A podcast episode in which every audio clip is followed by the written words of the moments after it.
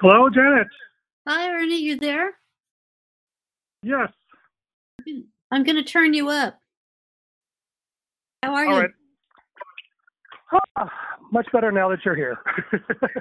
Oh my goodness, you know, this is so much nicer of a connection than the one last week. oh, I can hear you so much better. Uh, Good. yeah, I'm on my I'm in my room, so I have the phone directly to my ear rather than going through my AirPods, which seem to occasionally make life difficult. Uh-huh. Well, Ah, how are you doing? I've had a really good day. I've had a good day. Oh, good. Oh my goodness. Yeah, I'm just kind of making myself comfortable in my bed. That's I fine. mean, I've been listening to um, all kinds of really inspirational lectures and teachings.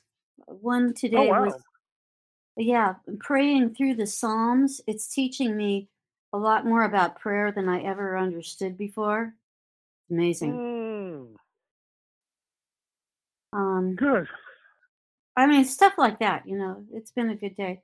And then I started putting up. Christmas ornaments. Oh, how nice. So, how about you? Ah, so uh, David and I had a at least an hour and a half long conversation this afternoon, Okay. and it was a really uh, it was a beautiful test case because we were talking about issues that we both felt very strongly about, and while it got a little emotional, it was still very civil and respectful all the way through. Um, even when I said some things that other people could easily have taken umbrage at. Um, and we agreed on all the facts of what happened, uh, which is also really unusual. Um, That's we, progress. but we did, yeah, it was, it was extraordinary, and yet we drew totally opposite conclusions of what was right and what was uh, less than ideal. And so it's like, huh, you know, um, we seem to be stuck here, and um, you know, I think this is a spiritual issue. Um, and so I said, well, we should probably find a third party to mediate. And I nominated you, and David agreed. And turned out he was free today at seven. So here we are, or will be shortly. Is is David here yet? No, he had to finish up a meeting, so he said it'll be a little late. I thought we could just pray Okay. beforehand. And It sounds good. At some, I'd be interested in hearing what what your conclusion was, and then what you understand his conclusion to be, as it is opposite. And yeah, you know, I want to hear more about that. What what your position is, what his position is. yeah, I'm happy to do that. I figured it's easier if I can do that when he's here, so that he hears what I'm saying, lest I uh, confuse the issue and him have to spend time unconfusing it. Uh, the other thing is just for the record, I mean, this is this, this way to the same questions of leadership that we have been talking about and have been somewhat controversial. And you know, I, I realize I should have totally read your comments, but I totally forgot about them, and so I don't even know your thoughts on that uh, topic. But maybe that's just as well because that way we're coming in here fresh, and I'm not assuming anything from you or for you. Um, That's fine. But and also, if you ever want to call me back about it too, and talk again at another time or something. Um, yeah, possibly, or I may save it for next week, depending on what happens between now and then. I told my wife I'm trying to cut down the number of phone calls. So far, that's not happening, but we'll see. Um, but the, the interesting was is like I feel like maybe not at an intellectual level, but at a spiritual level, this is um, the same issue that I think was uh, at the root of my conflict with Steve. And Steve has not yet really been in a place where he can talk through that with me. And so the fact that David, I talked through some similar issues with Ted, which was helpful. Um, but I do think that this is something that there may be a spiritual dimension to this that we just need to pray through in order to gain clarity and ideally a breakthrough. Yeah. Um. Uh, I could probably give you more insight, or at least my my own opinion about what is going on. Um. I'm I'm happy to share it at this point. Yeah, I, I'd love to hear it, but yeah, I, I really, I definitely want to kind of keep the, level, the the playing field level until David gets here. Yeah, I know, but um, uh, just just for for the record, um, I'm seeing real positive growth in this group. Um, that Mm. yes, absolutely. David might not agree with me with this because I don't think he knows what to look for yet. But but the the we're actually doing discipleship even when we can't define it, which I think is absolutely fabulous. Yeah, I mean, the way I look at yeah, the way I look at it, it's all data, and some of us are learning from it, uh, perhaps more than others are, and you know, this is kind of the next level of okay, how do we um, understand what we're doing so that we can all get on the same page and do this less half less haphazardly. But yeah, I agree with you. I mean, the the thing I'm so excited about this whole season is that it is intensely relational, and That's where you want to get it. That's where we yeah want to get it. yeah, and so we we discovered how to surface and confront and even talk about real problems. Uh, now the uh, the the miracle we need is to actually resolve some of them in a way that people can feel everyone can feel like we're making progress. So Yeah, and the other thing is I. I I don't hear that much from. I mean, Eric contributes some. Ted contributes quite a bit. Uh, David Haas hasn't contributed. Robbie, you know, much, and Robbie doesn't. I like to get some of these quieter guys. I want to know how to how to hear what they think too, um, without forcing them to contribute. You know. Yeah, I know what you mean exactly. Yep. Anyway, In fact, um, uh, I hope David sticks it through if he even if he disagrees with you. Um, but he is probably going to take a different position on this.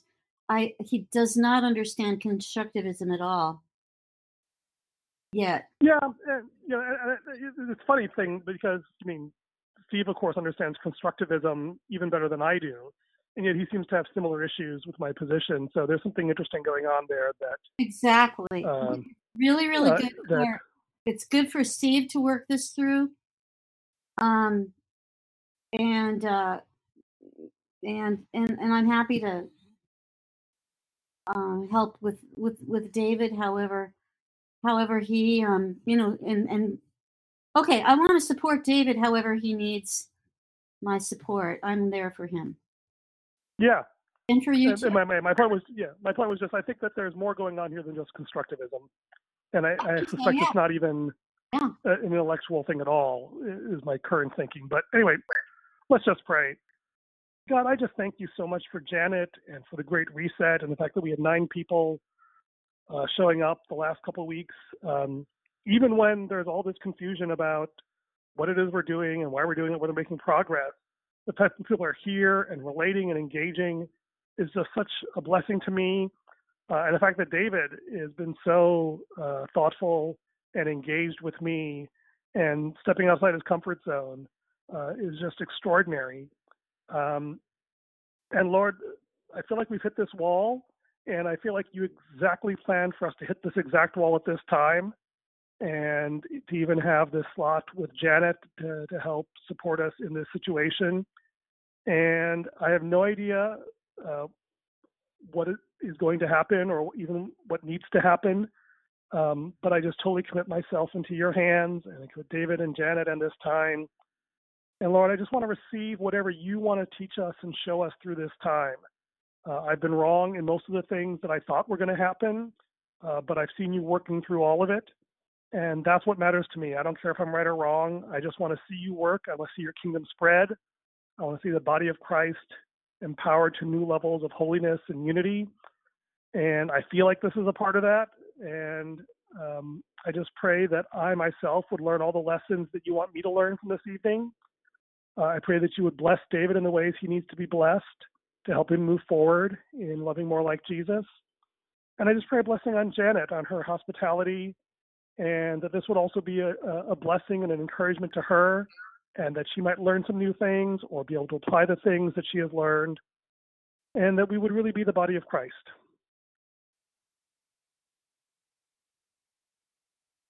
Uh, Lord Jesus, I'm praying this all the way along with with Ernie uh, because because everything that he says is exactly what I'm uh, asking also of you to do for, for, for me to open up my um, to open up my mind, open up my heart, help help me to understand and and exercise discernment as you provided and uh, I support and uh, uphold these these two great men, both David and Ernie, just that, eh, that are sons of you that, that want to be close to you.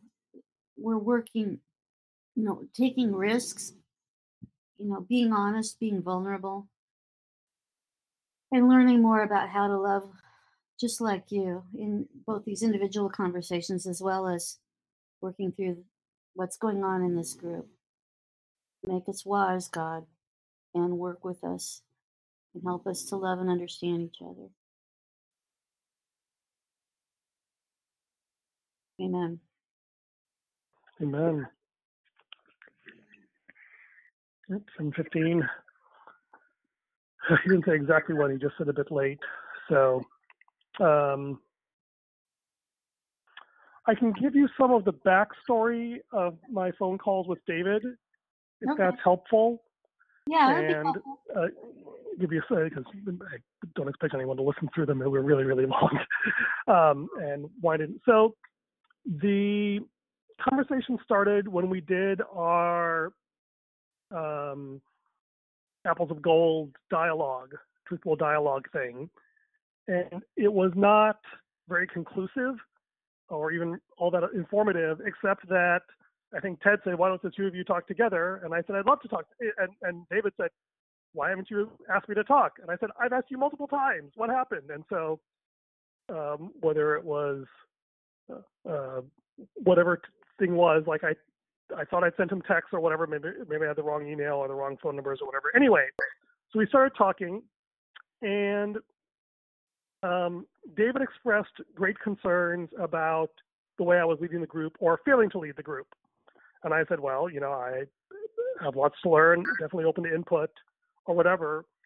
But his primary concern, and this is probably getting into the meat of the topic, but I guess kind of fill the time somehow. So, was wanting to make sure that everyone was heard. And that's been a common refrain and a value of his. Um, and I said, well, you know, um, and in particular, his concern was that, you know, Steve, you know, made a bunch of statements and then kind of disappeared, and we never really talked about it. And I said, well, you know, I, I kind of argued with him and maybe tried to minimize it, uh, as I said, and like, you know, I don't think he's really disappeared. He's still showing up on the chat and whatever. But he made the case that, you know, and you know, David Huffman has also expressed similar concerns to me, which I also didn't take very seriously. So I was, um, you know, uh, I felt rebuked by that justly, and I said, okay, you're right. Uh, we need to talk about this. Uh, I just don't know how to talk about this with it, without Steve present, and I wanted to give him some time to try and get there. And um, so David was, well, no, this is important, and it's not that hard, and you do something like this. I said, okay, well then, why don't you do it? And he hemmed and hawed for a bit, um, but um, I kind of uh, told him the point that uh, you know when Steve made his comments and then didn't want to follow up with a, a dialogue, uh, David said, "Well, you can't just dump on someone and then not follow through with them." And uh, when I put it to him that way, he acknowledged the validity of that. And I think it was at that time he said, you know, um, something along the lines of, uh, you know, I've been kind of watching this uh, like TV for entertainment, uh, and acknowledged that, you know, and that now he was definitely sort of stepping into the ring and and taking on some risk and some responsibility, which I which I deeply appreciated. And so he did that for um, the session, and of course Steve did show up, so that avoided the the extremely awkward situation that most of us were worried about. Uh, interestingly, uh, just as a fun side note, is that he um, wanted to make sure. Actually, this is another important point. I think he wanted to make sure that everyone was on board with him doing this. And because Ted was not there, he wanted to make sure he talked with Ted, and that was his one condition. Okay, I'm willing to lead as long as I get to spend an hour talking to Ted. And he talked to him the hour before the meeting, and they got along famously. Um, and Steve came up, and you know we had that conversation, uh, which I think overall was um, That might very healthy and constructive. You want to check that? oh I don't know who this is. Oh, just a second. Hello? Uh I thought I might have known that number. I don't think I do. I don't know. I hate all these phone numbers, phone calls that come in that are. Yeah, it has Sorry. been a sad development in the last couple of years. The the spam phone messages from local numbers. Um, so your, your thoughts. Back to your thoughts. yeah, so that was the first round, and then the second conversation. Um, you know, I felt like we made um, we were able to identify a lot of areas where we had common ground, and that we we agree that uh, loving more like Jesus is the most important goal. We agree that um, there isn't a great answer for how to do that, and that if we could do that, that would be really important. Uh, we agreed that you need to do something which is a combination of revelation, reason, and experience rather than just doing a purely naturalistic scientific experiment or a purely theological logical argument. You need to actually try things out. And so, um, and this is uh, kind of amusing. I'm not sure how directly relevant it is, but one of the things I shared with David is that I've been in, you know, Christian my whole life, been in many different wonderful organizations. But one of the things that I've experienced is that I've been in organizations run by really godly Christian men. Um, and then something would happen where um, they would get triggered and like I couldn't talk to them. And this has happened multiple times. And it was just really weirding me out um, what was going on. And, you know, I was able to work through the relationship in the last couple, um, but uh, not really to the level of quite understanding exactly what and why was happening. And so that was one of the things that I really wanted to try to figure out was um, what is it in our structures or our training or the way we as men, um, I haven't had this happen with women. Um, I like that was true. I guess I've had it happen with women as well, but different contexts. Um, anyway, uh, what was going on? The funny part was I said, well, you know, uh, David was like not sure he could trust me, and I said, well, that's fine. I'll trust you. You know, I want you to go out there and show me. Um, and he said, uh, I'm confused, Ernie, because you just said that you know you've had all these bad experiences with good Christian men. I, you know, uh, so I don't see why you can trust me. I said, David, it's easy because you're not a good Christian man. Well, that's good. I think he appreciated it in the sense that, like, yeah. I don't feel like he's trying to live up to some ideal or, um, you know, hold on to some reputation or status. And and I know that's not easy uh, to to try to be authentic and to uh, follow through on that. And so I really do respect him for that. Um, the um, so anyway, that was the the second conversation, and today was our third conversation, which was basically kind of uh, debriefing what happened yesterday and realizing that we had very different interpretations of that, uh, which I think tied uh, deeply into our um, visions of leadership. Um, so that's kind of the relational background to give you some context. I have a question for you. Sure. With, with all the feed the feedback that you're getting and exploring with each of the guys, what are they all saying kind of conclusively? Is there any theme that you're hearing about whatever is wrong with this particular group and why they might not want to stay?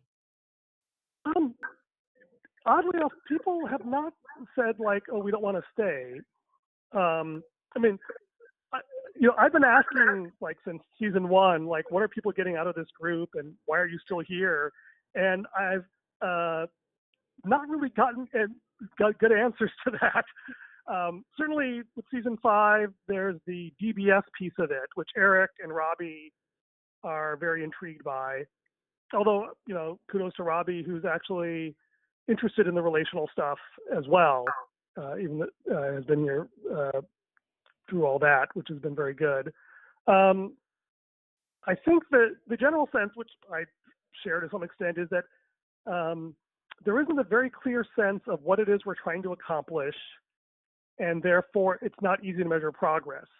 And one thing I've noticed, you know, I've been in other Christian groups where I've made the same complaint, um, and uh, they were mostly like there's a group my wife goes to, and it's like you know it's fun and the spirit is there, but I feel like every time it's the same time. There's no sense of progress.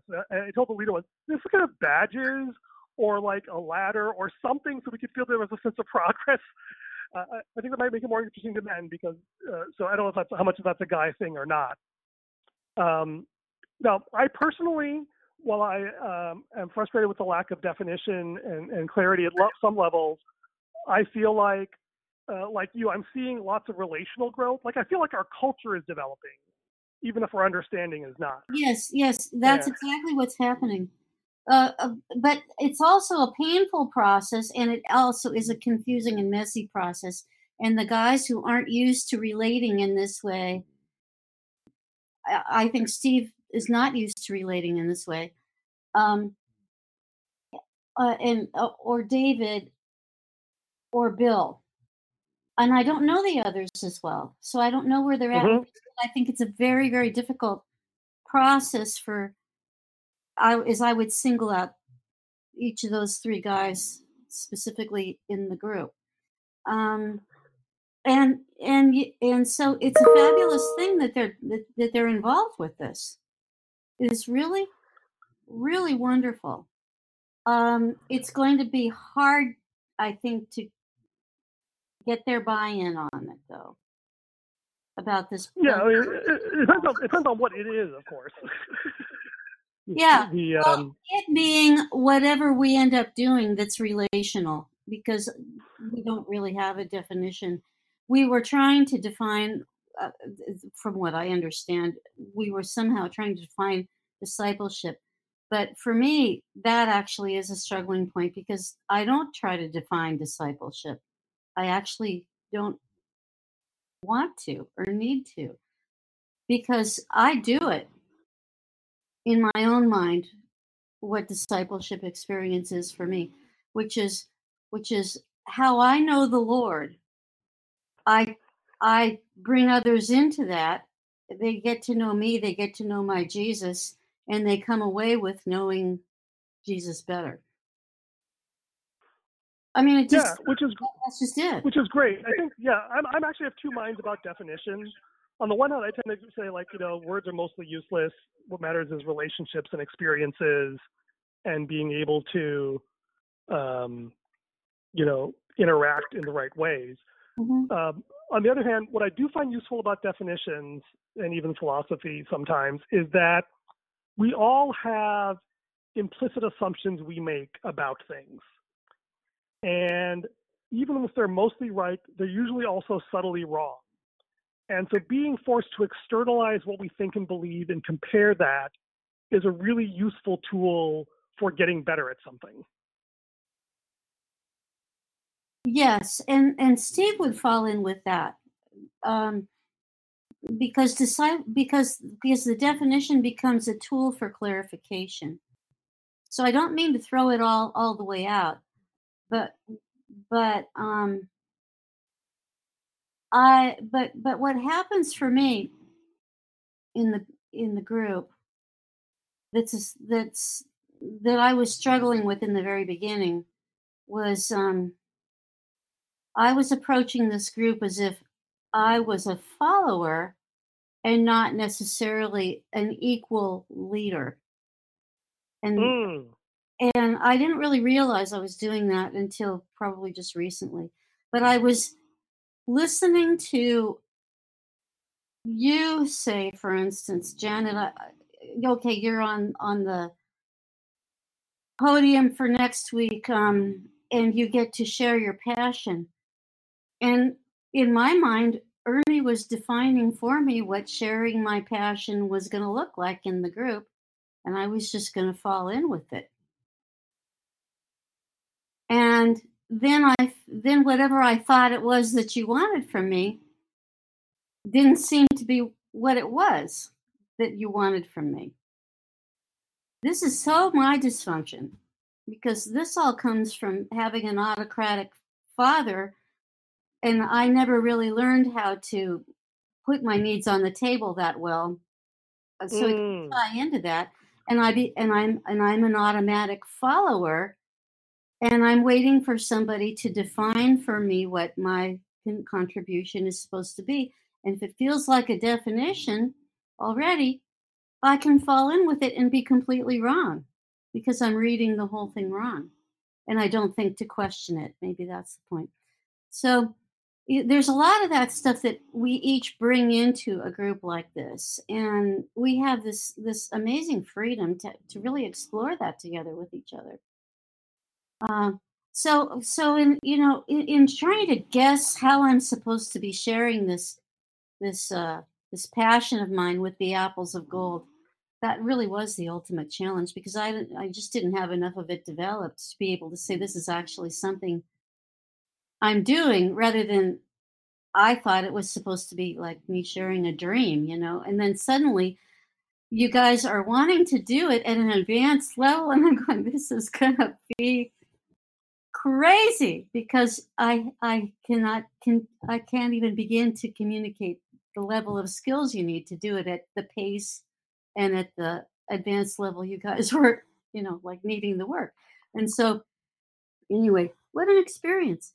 Um, it's given me permission to come at it with my own creative idea and say yeah you know, or or question or find out. Hey, all of you guys, what do you want? And or and this is what I want. I mean, there's a lot more equality going on. Anyway, I'm done rambling, but I think you're getting my point, right? Yeah, yeah. Well, well, sent a quick text to David to make sure that uh, yeah, that he's a little late. He didn't mean like nine o'clock or something. Yeah. Um, we each come at this through our own personal lens that uh, that our background feeds into it, as well as our convictions. Um, but we will gel together more as a group as we each get to know each other a little bit better, and we get better at confronting each other too. Yeah, I had an interesting thought. I wonder if, and maybe this is unrealistic, but it's still an intriguing idea. If you were more self confident in your understanding of you know what you wanted to teach people and what they could learn if you would have felt more comfortable not having all the background and the time to explain all these things to us? Uh, possibly. But hello. Yeah possibly. So hey david. Yes i'm sorry my meeting ran long So hi, David. Hi, Janet. Uh, thank you for letting me crash. Yeah. So I, I'm sorry to, to interrupt for whatever you were saying. No, we were. I was finished. Yeah, we were just talking a bit about the apples of gold. Uh, I gave her some background on our phone calls and our conversations, not so much the topic that we were focusing on today, but just some of the general background of what we'd said, so she has some idea of what we've been uh, engaging in. Uh, do you want me to summarize where I think we're at? Uh, sure. Okay. So, from my perspective, uh, the fundamental issue, uh, I think you summarized it really well today, was that I'm not doing certain things uh, that David uh, thinks leaders should do. And I acknowledge the truth of that statement. and I'm arguing that I'm trying to develop an alternate leadership style, uh, and I'm going to get some of it wrong, but I still think that that's a worthy thing to do. And David's, um, and and I was kind of framing it as like there's certain issues that I know are important, but I'm not sure how to deal with them. And David said, "Oh, easy. Uh, you just do X, Y, and Z." I said, "Okay, show me." And to his credit, David did uh, in moderating last week, and then with slight prodding to moderate again this week. And what's interesting, uh, and I deeply appreciate him doing that and stepping up and taking on that risk and dealing with things. But an interesting pattern emerged is I saw David doing things that I found troubling, that felt um, not uh, the kind of thing that I would want uh, so, would want leaders to do, frankly. And so this became a really interesting test case because when I saw what David did, I looked at it and said, ah, that proves my point. This is the things that I was afraid I would do if I was in charge. And those are the things I'm very much trying to avoid. And therefore, uh, I feel like the example he gave me was something that I don't want to follow and that I'm actually trying to do something different. Uh, David, I think, claims, uh, as best I understand it, that you know he did um, exactly what he set out to do, and he handled things as best as they could reasonably be handled, and did not see any. And some of the things where I said he could have handled differently, he didn't think that would have offered any benefit whatsoever. And so, um, you know, the tactical issue is that, well, you know, I'm not comfortable with his style of moderating, uh, which means that our short-term experiment uh, has ended. Uh, but it also seems to imply that the lesson he was trying to teach me backfired. And so we feel, and the things I try to point out to him that I think he should have learned from it, he doesn't think are valid. And so we were kind of stuck. And that's why I suggested we talk to you. Uh, the only other point was that I th- is that from my perspective, I felt like this was a spiritual issue. I used the word sin originally. He very graciously objected to that and allowed me to modify that to a spiritual issue. Um, since the point was, I feel like this is not something we can argue out or empirically verify. We need something else. And so that's what brought us here. Anything you want to say with that, David? I I thought that was a really good summary. Thank you. Thank you. Hey, you're welcome. Thank you. That's, Any okay. initial questions, Janet? Well, uh, no, but you've you you've given me a lot to think about. Um, um, I would like to know a little bit more about the about what um what you each what what, what uh okay just bear with me i have get so many thoughts going through my head at the same time i can't choose They the want to one take notes. and they all go in inside of my head they don't come out of my mouth until they're all lined up in a in a row it's kind of weird but anyway that's the way it is so All right, take your take your time. Take your time. I mean, like this is complicated, and we're throwing a lot at you. yeah well that was a lot to think about so um david Yeah, we're basically in we're we are depending on you to fix everything. By the way, we are totally. This is on you. You need to fix us. You need to fix the Great Reset. Everything is now on your shoulders, Janet. I hope you're prepared. um, of course, of course. Oh, fantastic. Um, I was just talking to her So- about so- increasing her self confidence before you came in. So here we go. Oh, so anyway, uh, what I need to know is is um, David, what do you think you're doing that's that's the right way to be doing something, or you know, what is it? And and then Ernie, what do you think that you're doing that's the right way?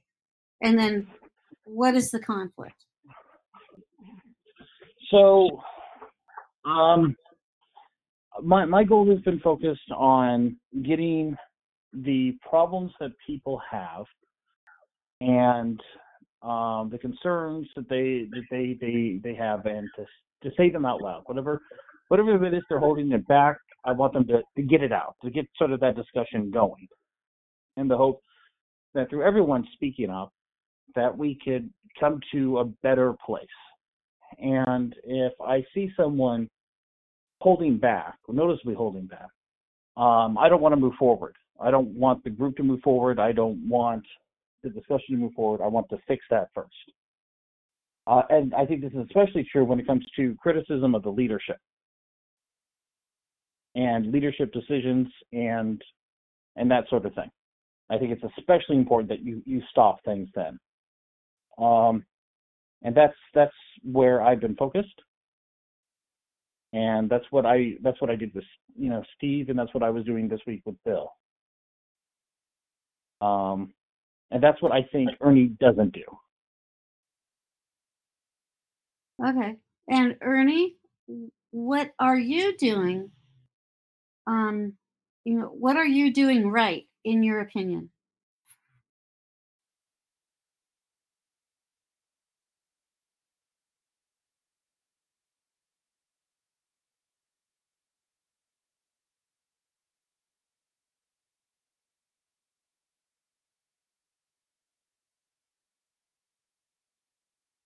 Are we? Are you thinking, or are you there? Sorry. Oh, sorry. I muted. Okay. Okay. I thought you were just standing in all of my words rather than actually not hearing anything. Okay. let me try that again. So. okay. Oh, it was really good what I said before. What was it? Oh yeah. Um, that um, I wouldn't say that I'm doing anything right, but there are certain things that I am pursuing that I believe are the most important things to pursue. And I am willing to sacrifice other things in order to pursue them. And one of the things that I believe that guides my behavior is that the most important obstacle to God's kingdom coming on earth around me is my sin. It doesn't mean that I'm the only source of problems. It means that if I want the world to get better, I need God's grace and love to flow through me to help other people. And that means I need to be absolutely ruthless in discovering, naming, and dealing with my sin, anything that keeps me from loving like Jesus. As a consequence, um, I uh, have a policy, which I agree is, is suboptimal, of avoiding taking actions that, um, for lack of a better word, um, would trouble my soul. And so I, um, it, it's this really weird combination of I have enormous hubris to the point of megalomania, and yet I see often seem bizarrely hesitant in how I carry out or enforce my decisions. And it's a really weird place to be in, and I, I agree that I'm doing it badly, but I believe it's an important thing to do. Um, and so the specific scenario here that I think was the, the, the, the points of conflict um, is that at a high level, I agree with David's uh, vision and values. I believe it's important that everyone have a chance to speak. I believe it's important that criticism of the leadership is taken extremely seriously. Those were the three practices I wrote about in my essay. Um, and I think that those practices are um, powerful. Um, I think they are unusual. And I think they are uh, dangerous, right? Because they're very hard to get right. And if you uh, manage them badly, everything falls apart. Um, and so, you know, I've been living with the Great Reset on this knife edge for quite some time and very much appreciated David's offers of assistance in this regard. Um, the specific uh, incidents that troubled me were that when uh, Steve uh, was making his confession a week ago, uh, and you know apologized, David cut him off and very much, you know, wanted it out there. And, you know, I felt like there was a a skewed weighting of things from his perspective, in that I thought the goal was to let everyone share and hear what everyone's feeling, but I think uh, Dave clarified that actually no, his goal was to make sure that Steve's criticism of me was given full weight, and the rest of it was uh, less important. And so that was a surprise to me because that was not what I thought the goal was. Um, and then um, similarly, uh, today, when Bill shared some of his concerns and frustrations, I think um, David described it as, and let him give his version, I guess, but you know that he was really felt like he was helping Bill be seen.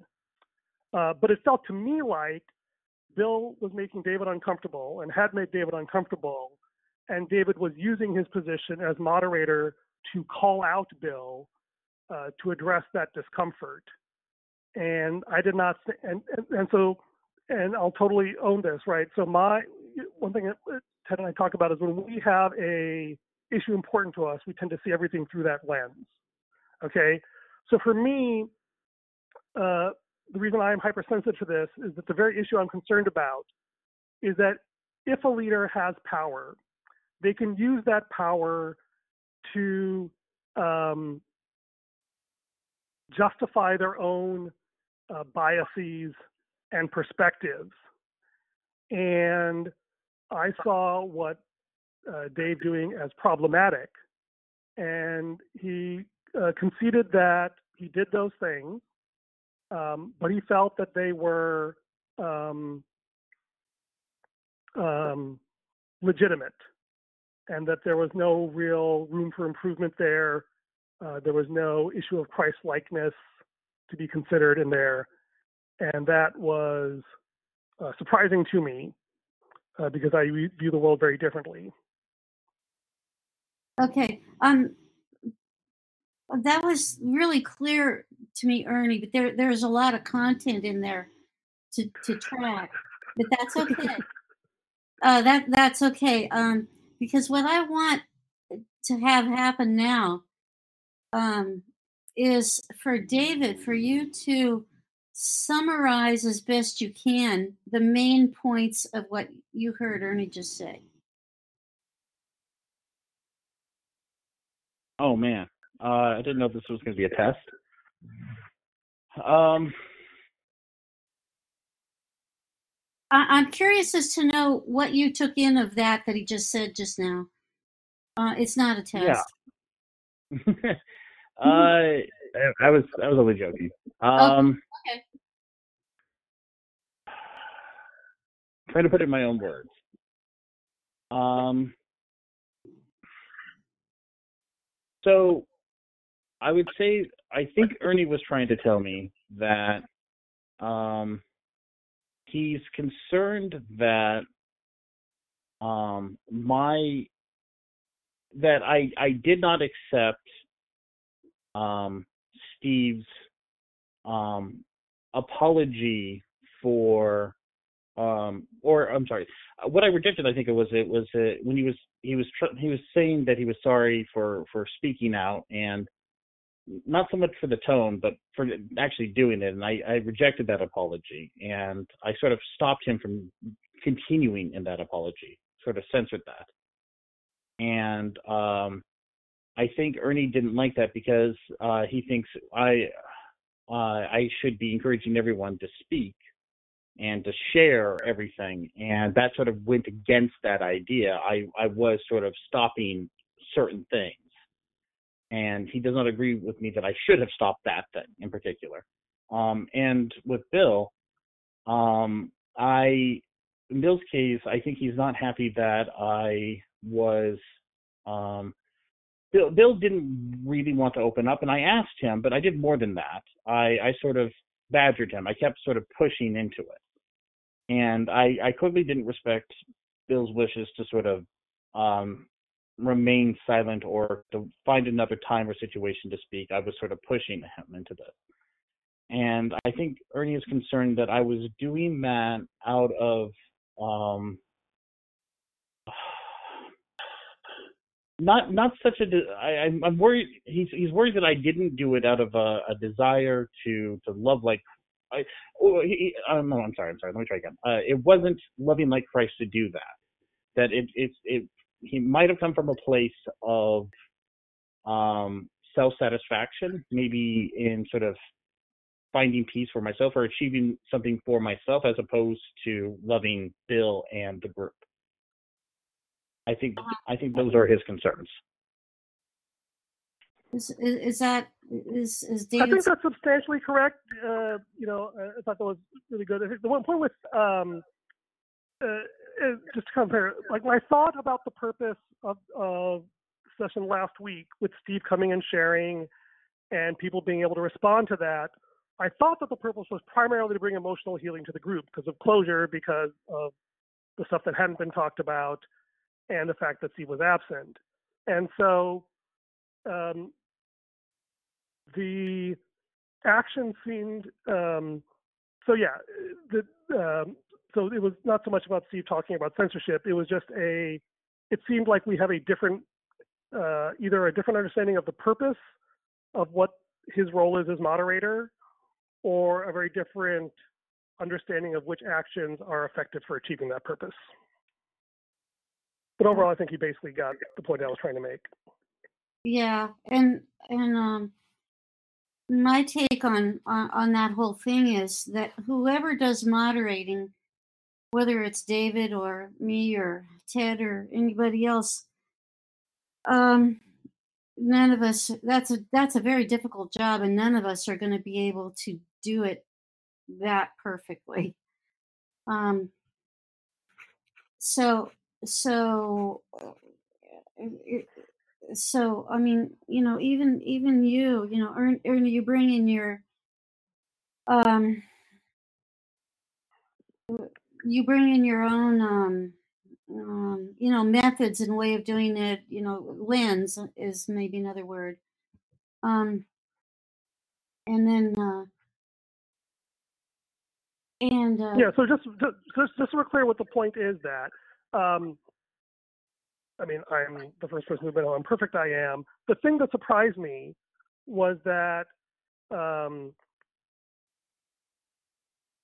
so I agree we all make mistakes and we all have biases that distort our thinking and that uh, the goal is to um, understand them, acknowledge them, improve on them, and that's what we need each other to help with. The thing that surprised me was not that those things happened. It was then when I raised them with David, he graciously acknowledged that they existed, that he did all those things, uh, but then did not seem to see that there was any problem or anything that he needed to improve on. That was where I was um, nonplussed, I guess is the word. I don't even know what that means, but that seems like the right word. okay I, I, I, don't, I don't think it's a fair characterization. I think that there was plenty to be approved on. I, I rejected your suggestions for alternatives. And Okay, but I, I it- said, okay, did, so okay, so oh, okay, sorry, so maybe maybe I misunderstood you, and that this was just a misunderstanding. My sense was that I did not think that was the best way to handle that, and I think it's important and necessary to find a better way to do that. And and uh, David, what were Ernie's alternatives that were not satisfactory in your mind? uh, well, I mean, like, uh, uh, give me one second. I'm sorry.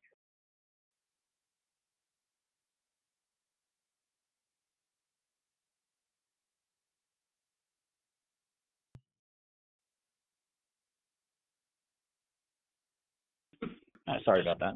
Uh, so uh, the first thing I think that he um, suggested as an alternative was uh, to let Steve talk and state the reasons he had for censoring himself and to permit that. Sorry, Steve or Uh, Bill?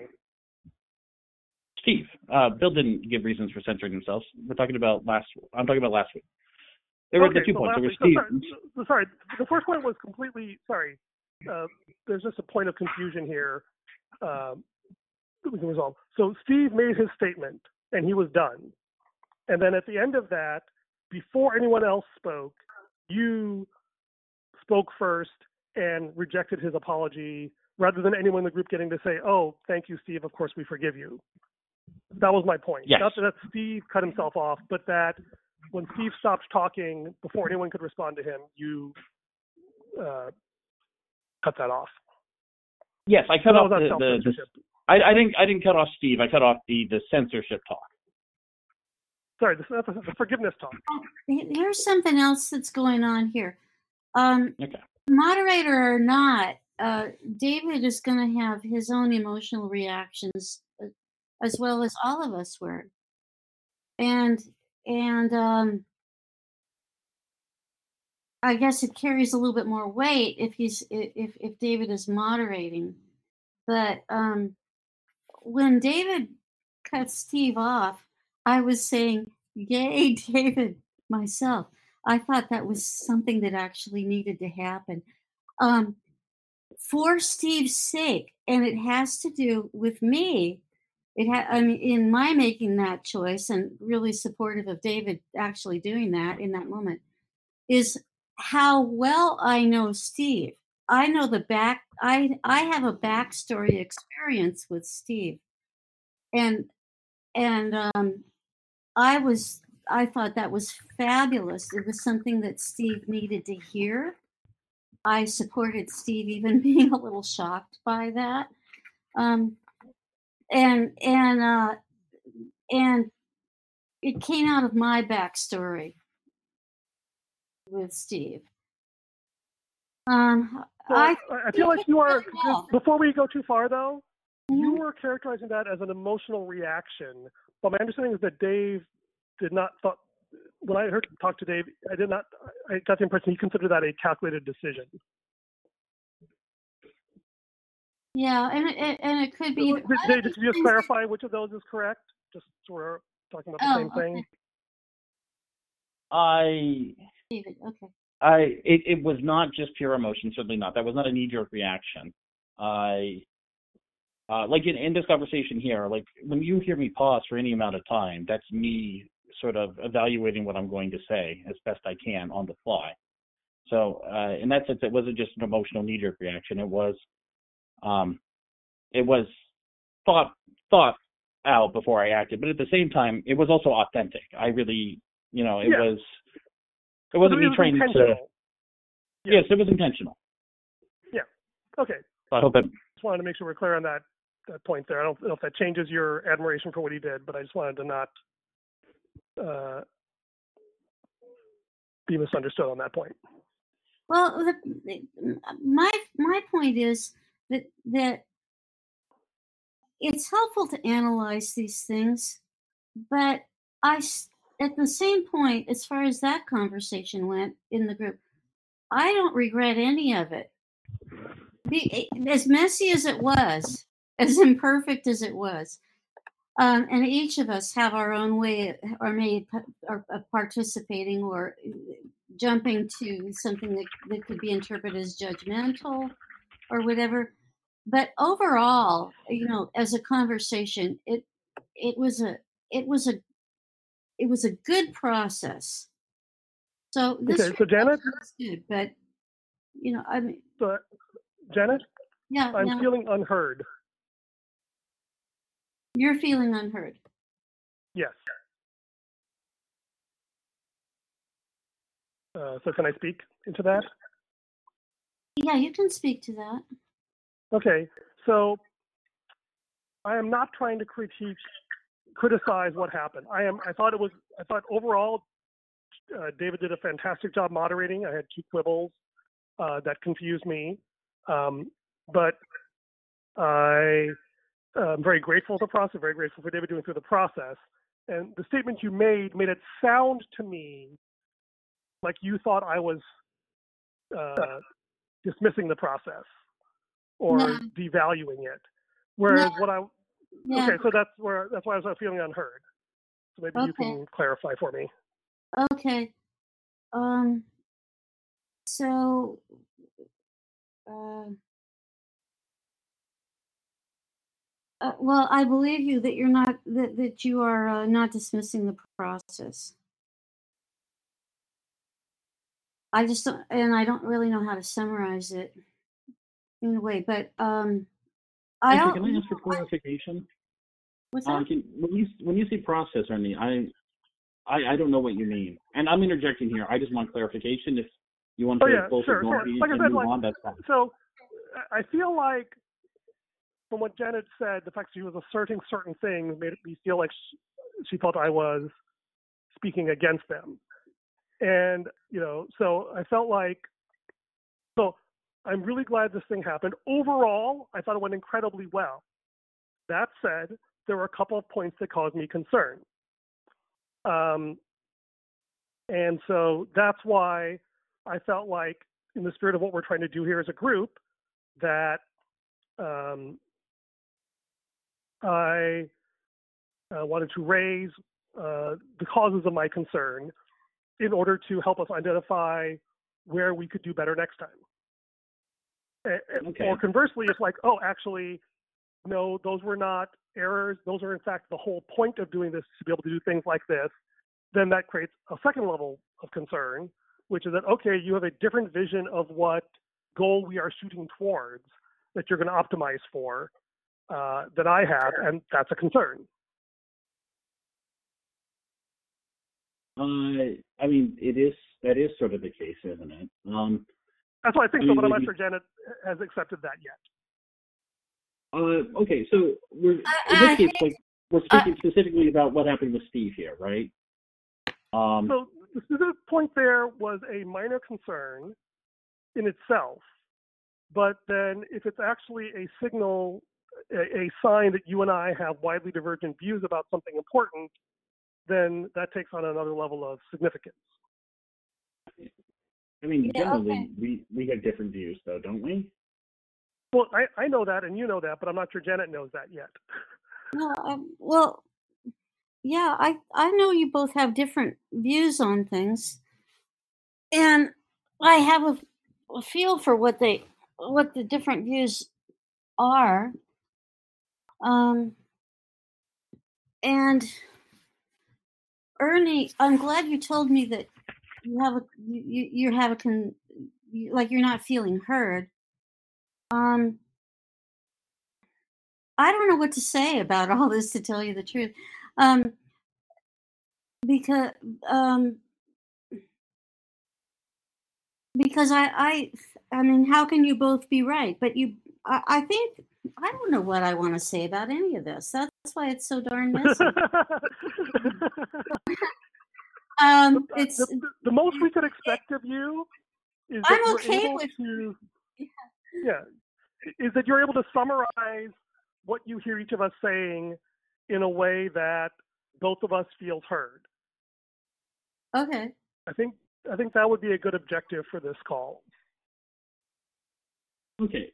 Um, Oh, let me let me try to cut it cut it a point here then. um we disagree on, and, and maybe Janet, you could help us sort of figure out where the where the underlying thing is.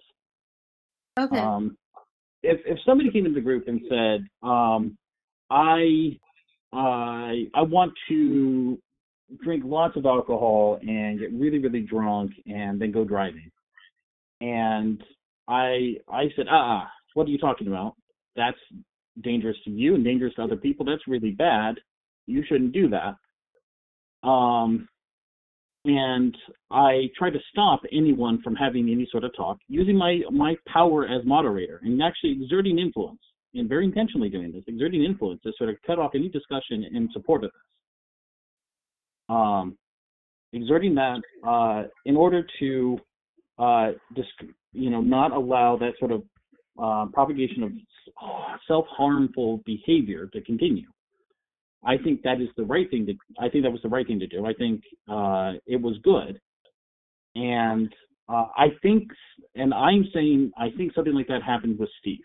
That he was suggesting something that I consider self-harmful, and I was attacking it and using authority and power that I had to do so. And I think Ernie would object to my analogy that there's a difference there, and I'm not sure where he might object to it or where the problem Oh. is. And I'll make it easy for you, David. I'll object to your first premise. okay, I would say, I would Uh, say, you know, hey, because I, I, mean, I, I would because I'd say like, hey, this guy, why is he saying he wants to get drunk and drive his car? If he's saying that, clearly he's under enormous emotional pain. He's feeling incredibly self-destructive, and the last thing we need is to shut him down. And that is a difference in style, a difference in perspective. I can imagine some scenarios where your your version would work out way better than mine. I can also imagine scenarios where my style would work out way better than yours. But I, I reject the premise that like that is clearly the only right way to respond. I, I I I don't I don't deny that. It's certainly not the only right way to respond. I I do think though that uh, I think it's unlikely Steve had heard anyone suggest the alternative before. And so you're that, wrong. Okay. The very day that this happened, Steve sent me an apology for his outburst. And I wrote back saying, Oh, no apology necessary. I'm glad you felt honest enough to share, safe enough to share what you felt honestly. That's that's not what I said to him though. That's not the same thing at all. Well, Okay. yeah, See- and, and now we're kind of getting off track about, and, and we're getting into the uh, the the who- you- said who said what to whom. But Ernie, But let me, I, I do want to hear David's point though. oh, you do. Okay. I, I, I want to hear what the distinction is because I think this is this is I suspect this might be significant. It may be a red herring, but it might actually be something significant about his Good. motivation that I'm not understanding. Let's go with this. Let's go with it. Yeah. I I'm I'm saying that the his his his statements were ones of censorship, as in those were harmful to him. So it's different from saying you don't need to apologize, no harm, no foul, or it's okay, or I'm not offended, or nothing bad happened. I'm saying specifically the thing you're doing is harmful. It's harmful to you So- and to so- others. so- okay, so sorry. Okay, I think this is actually a fundamental distinction. Um, I can imagine that you have some secret knowledge of, of Steve that I do not possess that means he was doing harmful. But my default assumption is that, especially among Christians, to apologize and ask forgiveness when other people feel hurt, whether it's legitimate or not, is a good and healthy thing to do. Is that so? This sounds like you hold a hold a different view. Yeah, I, I think that there's things that if you that should not be apologized for, and apologizing for them is harmful. Yes. Okay, interesting. Okay, well, actually, this this is probably a more significant uh, rift than I realized. Well, um, Ernie, I'm I'm hearing what I'm hearing you say is that you have concerns about David um, having spoken in such a way that Steve could have felt cut off. Is was that part? Actually, of no, that was that was that was not at all the case. Okay, My okay, but I heard you use the word "cut off," though. right, I, not I think cutting I off can, Steve, I think I can the clip. clarify. Yes, I, I he worded it in a way that it was a little ambiguous. I interpreted it that way too, Janet. I he meant I was cutting off the group from this topic of discussion, not that I was cutting off Steve. Steve finished. I cut off the group though. Okay, you were cutting off the. Is that true? You thought that he was that David was cutting off the group from discussion. yeah, Yes. and, and he was right. He- uh, so, Yes. and this is fascinating because this is exactly the thing that is important to me, and it's really good to kind of flesh out that we have this fundamental difference, right? So, my the question I keep asking myself: How does the body of Christ grow up? And I believe that confession and repentance are some of the foundational skills of being part of the body of Christ. And that, therefore, while we should be very careful about demanding it of people, uh, because that can turn into an unhealthy power play, I actually think it's incredibly healthy for a group for people to say, wow, this thing happened. You were hurt. I really apologize for that. And I'm sorry that I hurt you because that pain matters. And, you know, there's these things I did which I realize caused you pain and I want your forgiveness. And I feel like, you know, the group arguably should have said and probably would have said, well, of course, Steve, we forgive you. Um, or there's nothing to forgive for people who didn't hurt, but the people who were hurt. And I felt like that if Well, the people had been able to process but that, that would have been healthier. Here, here's the missing the missing question in in all of that. Um, so Steve was assuming for us that there were others that there were people who were hurt. Um, David was assuming there were not. yeah. The, so two assumptions were going on. I did not assume that. Oh well, Oh, you just didn't care. mm, I don't know about that. I mean, uh, It but just was not Well, the highest well, priority. Steve. Okay, what, so what was Steve- your highest priority? I, I think the Holy Spirit was speaking through Steve, and I I think that it needed to come out. It was more Well, important the to me that the Holy Spirit was speaking through Steve, and therefore you contradicted him. no no no before when when he when he challenged you before, I I think that was Ah. the Holy Spirit speaking through him. And it's more important Really? to me that when when the Holy Spirit speaks through us, that that comes out, then then people's feelings not get hurt in the process. I don't want people's feelings to get hurt, and if I could not Okay, let that so- happen, So, I would. so, but- so here's the but the right. But okay, but, okay. So let's let's let's break this down then. Okay, I wish you had mentioned this beforehand, by the way, because if I you told understood you what he was said all saying, of these things. that, It told might you not that. be that a big Steve was okay. So if you that you so why don't you just tell me directly? Because I don't think we've ever had this conversation. What do you? Well, you did think that actually. You, you told me that what Steve thought was not what you thought, or, or that the, the reason why, right? Is that you said that you agreed with Steve. You agreed with Steve's criticism of my leadership, but you didn't think it was because of cowardice. You believed it was because of something else. You did. I don't recall you saying that you believe it was the Holy Spirit who prompted uh, Steve to rebuke me. Yes. And, and here's the thing that's weird. But you did believe it was the Holy Spirit prompted Steve to rebuke me. Yes, absolutely. 100%. But you didn't believe I sinned. But you didn't think it was a sin. Oh, I, I, I, I don't know what the sin is. I can't name it. I Oh, think you sinned. I just don't know what it is. Okay, so back up. So, okay, so earlier today you said you didn't think I was guilty of any sin. That's why I'm confused. Did I misinterpret what you said, or was that just in a different context? I, I, I said that I there was nothing I could accuse you of. There was nothing I could point out. I also said that I think that sin was probably causing a lot of the things that we were talking about. And I think what Steve was doing was helping us get at that. But I don't. Okay, I'm not so- going to name something that I don't know. I don't know what it is, and that's what I'm trying to get at. And I think Steve Okay, was so helping us let's- get there. I'm willing to like table this whole thing because I want to know what sin I am guilty of that I can repent of. And if you think I have something, then like tell me and help me figure I- it out. Rather Well, than tell me about the techniques of things I'm doing. Okay, so so, and you think the Holy Spirit likes to rebuke us and not tell us how to repent?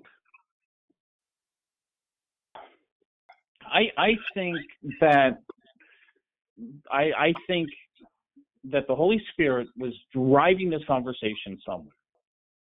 And, you were afraid was- that if people acknowledge his, uh, uh, uh, his apology and his forgiveness for the, pain, the stress he caused them, that it would undercut the severity of that message. Yes. And it had the opposite effect on me. Right? It confused me further. Because what I was hoping would happen is that he would apologize for the manner, the thing, the things that were stressing people out. The fact that you know, it was confusing, the fact that he was gone for a month or whatever, and they would say, okay, it's good. Okay, and now let's talk about what Steve was actually upset about. That would have been wonderful. But right, because right now, none of us still know.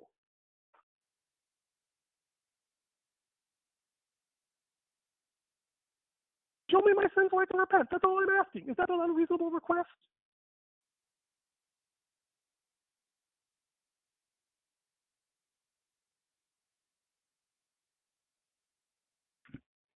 Um you know, I this this is tough because like the thing I'm trying to tell you is that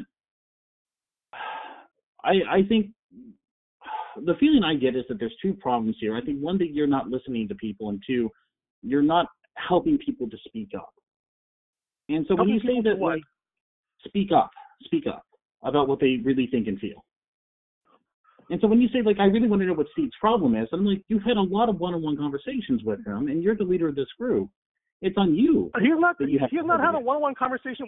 So, Dave, I'm gonna call you on that. Okay. Okay. Steve and I had many one-on-one conversations. Uh, on the old iMessage thread, he started expressing discomfort with what I said, and I said, Steve, I feel like you're not happy about something. Can we talk? And I asked him a couple of times. He said, No, not right now. He said, No, not until I finish my paper on discipleship. And he acknowledged if you were listening, I don't know if you were even trying to listen, or if you really just wanted me to get my, uh, you know, rebuke in. I don't know what you were trying to get me to, to understand there. Um, he acknowledged that he, I tried multiple times to reach out to him to talk about it, but he wasn't ready to do so. So I agree. There's probably something I could have done, but I honestly don't know what.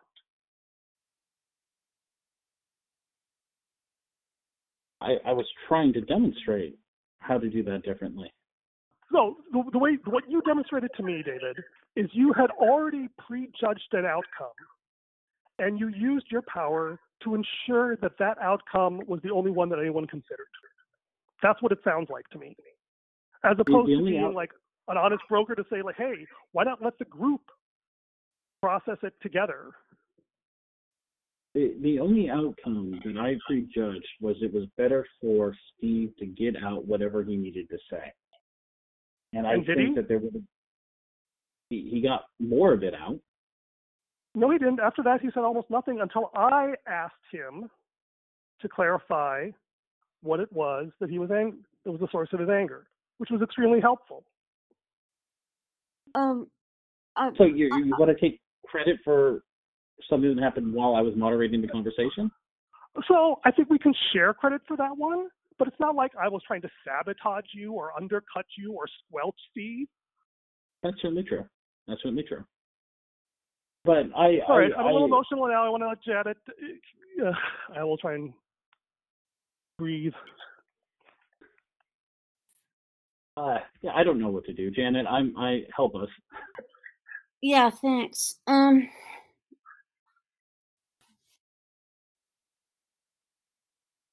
I want to know. I I I I don't understand too. I mean, I want to understand better the, um, uh, not what happened with Steve, but what you both think are your differences in leadership styles. I think it's a difference in leadership philosophy. I really think it is. I think the example of the, the, the drunk driver is an excellent one to illustrate the difference in philosophy. His point of view is like there's something that is clearly wrong. And if they're wrong, you need to take use your power to make sure that people don't do the wrong thing. And I agree that that is a valid and popular and effective leadership style. My leadership style is quite different. And my philosophy is that the most important thing is trying to help people own their own situation and that I myself am continually not using power to hide my own sins, imperfections, flaws, and weaknesses. Okay, wait a minute. Just just hold on. Uh, that you yourself, I want to be able to repeat this really well, Ernie. So say it again one more time, and then I'm going to say it after you. Okay? Because thank I want to get my, this my, my my, my leadership philosophy. Yeah. And really, it's a philosophy on the use of power. Well, say my just. Say what you just said, like uh, your last two sentences of that chunk Sure. there. yeah, is that my philosophy is that uh, the most important thing is to respect other people's autonomy Okay. and to not use power in a way that confirms or hides my own biases and imperfections. To not use power that confirms or hides your own biases. See, I don't understand that. Okay, so here's the easy thing. Um, when I um, am a parent Uh-huh. and my kids have forgotten to do something.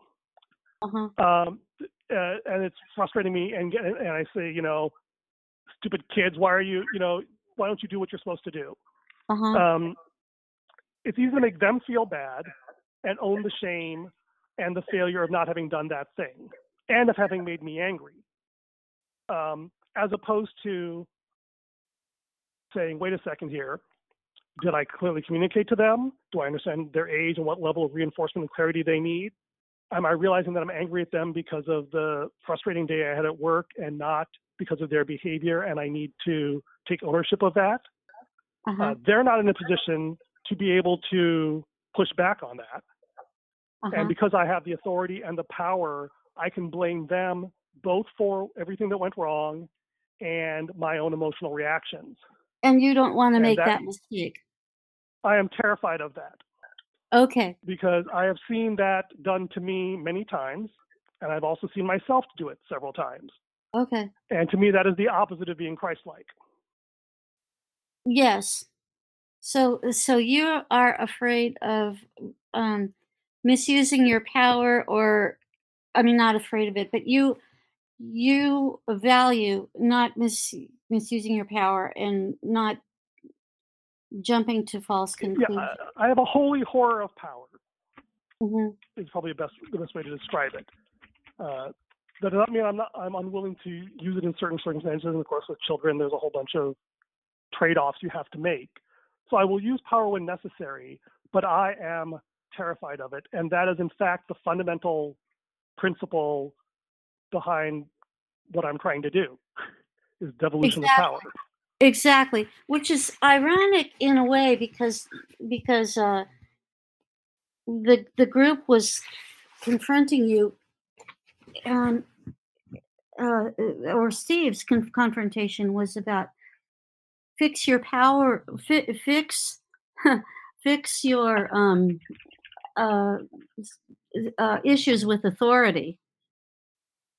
You know, and and what all that and what all that meant. Um, so that's interesting. Uh, and and um, you know, I can understand you're you you're uh, having um, issues with authority that is that that has been negative impressions about authority in in your life, and that's uh, let me be, uh, let me be clear. Uh, you know, I think it's actually, a, as I said, the term is actually probably mis, uh, uh, inappropriate in some ways. In that, uh, it's not like I resent authority, right? I, I I practice submission to authority on a regular basis within my family, Uh-huh. you know, with, within my church, uh, with you know David moderating uh, at least the first time, even if I rebelled the second time. Um, and so the, the real issue I have is, isn't even with, uh, and Ted and I have been working through a lot of this as well. It's not that I am resentful of authority, and I don't mind other people exercising power in general because you know that's, that's what they do. But but like the whole point of this group is to try to acknowledge and avoid the corrupting nature of power, and therefore this is on point for us to work through. I agree with you. I think that that the corrupting nature of power is something to work through, and it and it is something, and it is something to to confront. And um,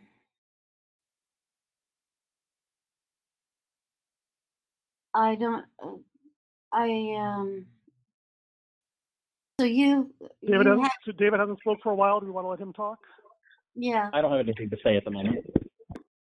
I like what you guys are doing. I want you to keep working through this. Okay. Thank you. Okay. Um. Anyway, so there are some issues that that you are saying that you, Ernie, that that that you really, really want to take a stand against, and that is authority where it's asserted in in a in a perceived way that it's um damaging. So it's not even that it's damaging, right? Uh, to others. I mean, the, the the issue is, I mean, yes, that's one way of putting it. That's not necessarily the way I, I would look at it. Uh, how Um, would you look at it? Help me. Okay, How would you fix that statement so or add to that. to me, the essence to me the essence of Christ likeness Uh huh.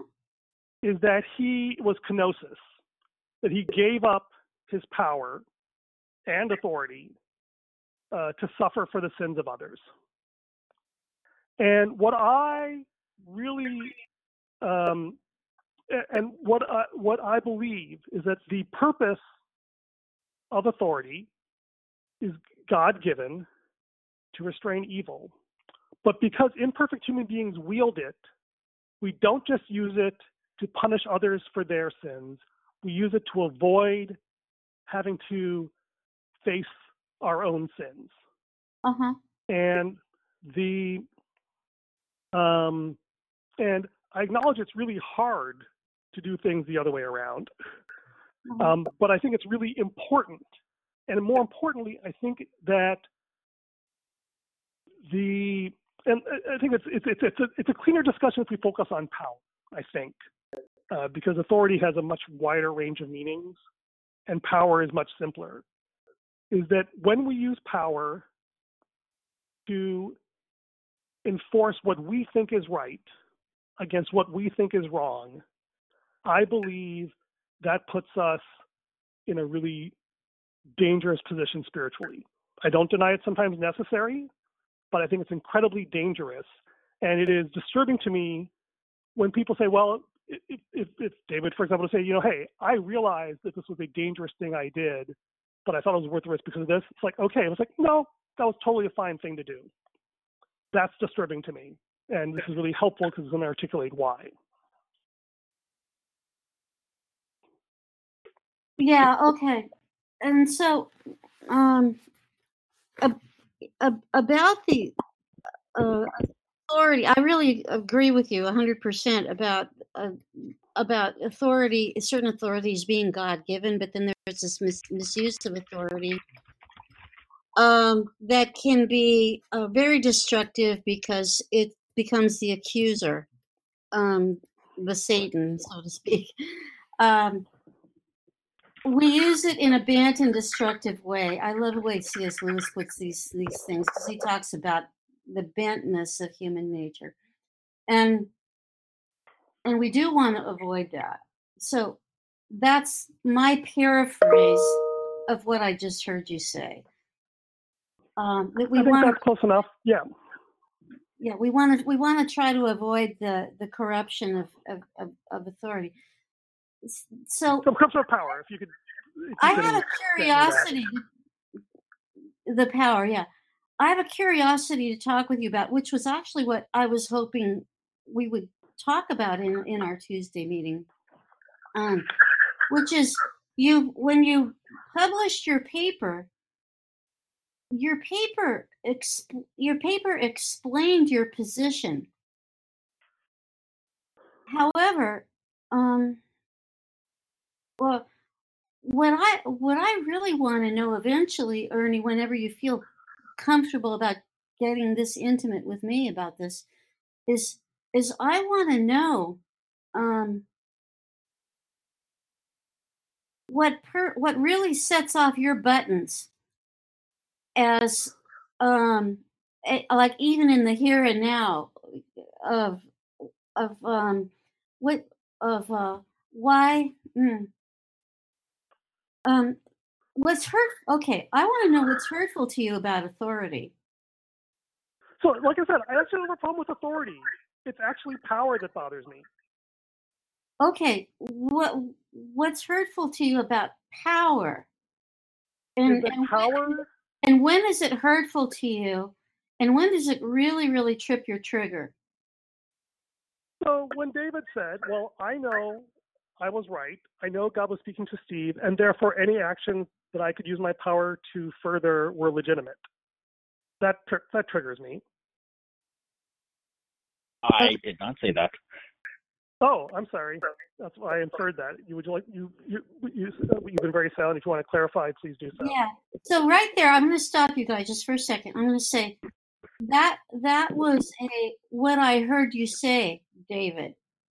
and then David is checking back in with you and he's saying, wait a minute, you heard, if you heard me say that, that isn't what I, that isn't what I said. And that isn't what I meant. So that gives David a chance to explain what he meant in the process of clarifying, you know, the, the communication with you. But what you heard him say is very interesting and very significant. Um, that particular interpretation of it, and and and see that's in your heart. That's your heart, Ernie, and that's what I love about you.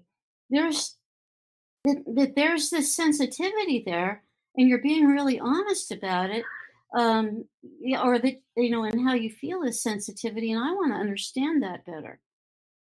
So I'm glad you said that. David, what what what would you correct? You know, you said I didn't say that. So what did you say? Yeah. In in my mind it didn't matter whether or not Steve was being led by the Holy Spirit. And in often cases I I wouldn't know whether or not someone is being I wouldn't be able to guess whether or not someone's being led by the Holy Spirit until I heard what they said. Um, my goal was to allow anyone who could be led by the Holy Spirit to speak up in the way that Steve did. Now, I incidentally believe that he was, but my goal was not to defend Steve because he was already done. My goal was to defend the next person might be motivated by the Holy Spirit to say something like that. And so I'm not trying to pick winners or losers or who's or who's led by the Holy Spirit or not. My goal is to encourage all of that kind of communication and not let anyone censor it.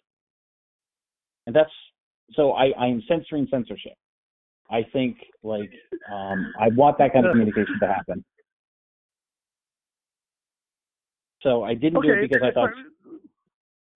Fair enough. That was different what you said before, but I accept that's what you what I heard you say before. But I accept that that's what you meant. Um, the right the so it's interesting to me. I mean, it sounds like that was a misphrasing if that's what you intended to say the first time, because I feel like that's what I heard you say. It is it is certainly fair, Janet, that this is a sore point with me, right? Because I have been many times um, where um, person A has done something wrong, and I have uh, commented on it or called them out on it, and then person A unloads on me, and then uh, I am the one who is then publicly ridiculed for causing the problem. Okay, stop and, right there. Can you tell me specifically when? And don't use oh. person A, person B. I felt it was like a church. this. It was a it was a church meeting um, several years ago, and I've since reconciled with the people involved, uh, where um, one person expressed pain, uh, person C expressed pain over something that happened, and then person A just blew them off. And I, as person B, said, What, you know, aren't you going to respond to that person said it sounds like they're really hurting and that person just unloaded on me and said how dare you i'm sick and tired of you telling me what to do with my life or something along those lines. Um, and so, how and why did that hurt you? Well, that didn't hurt me. Um, what um, the it, it, was like, wow, okay. The um, um, what was hurtful was the next day. So this we had this interchange, we're sitting there with, in a large meeting with all the elders and stuff, and person A says to me, Ernie, I just wanted to apologize to you for uh, the emotional outburst I had yesterday. And I felt so trapped because, like, the outburst didn't bother me. What bothered me was that this individual had dismissed the pain of this other person, and they were not acknowledging that, and they were not uh, dealing with it, they put me in this situation where, um, you know, and honestly, I said, you know, I'm sorry, this is on me. I'm just not in a place where I'm ready to forgive you just yet, and I really, I'm sorry for that. Were you um, in a double bind?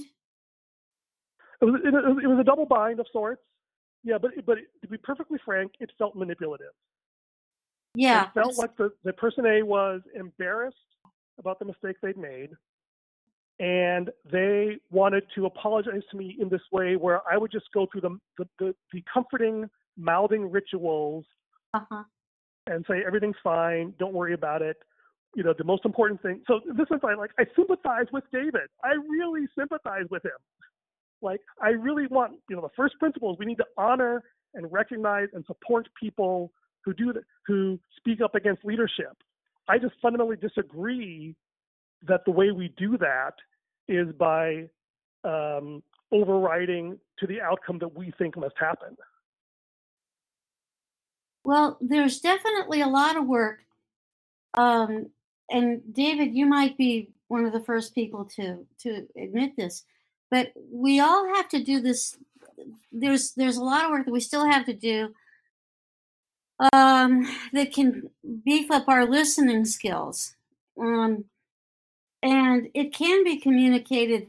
I mean, it can be giving an impression, especially when there's a you statement used that says, uh, you know, I'm sorry, but you're doing this, you know, blah blah blah.